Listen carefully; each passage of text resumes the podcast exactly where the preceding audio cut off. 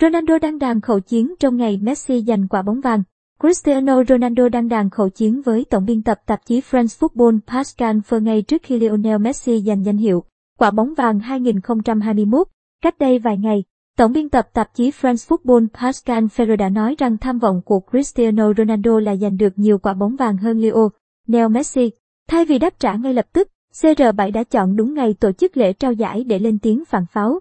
Chủ nhân của năm danh hiệu quả bóng vàng chia sẻ, Pascal Ferrer đã nói dối và sử dụng tên tuổi của tôi để đánh bóng cho bản thân và tạp chí nơi ông ta làm việc. Đây là hành động không thể chấp nhận được của người chịu trách nhiệm trao giải thưởng danh giá.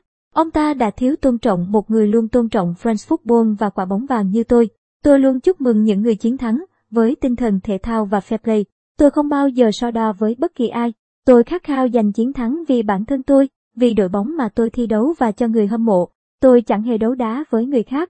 Tham vọng của tôi là mang về những danh hiệu cao quý cho đội tuyển Bồ Đào Nha và các câu lạc bộ mà tôi khoác áo.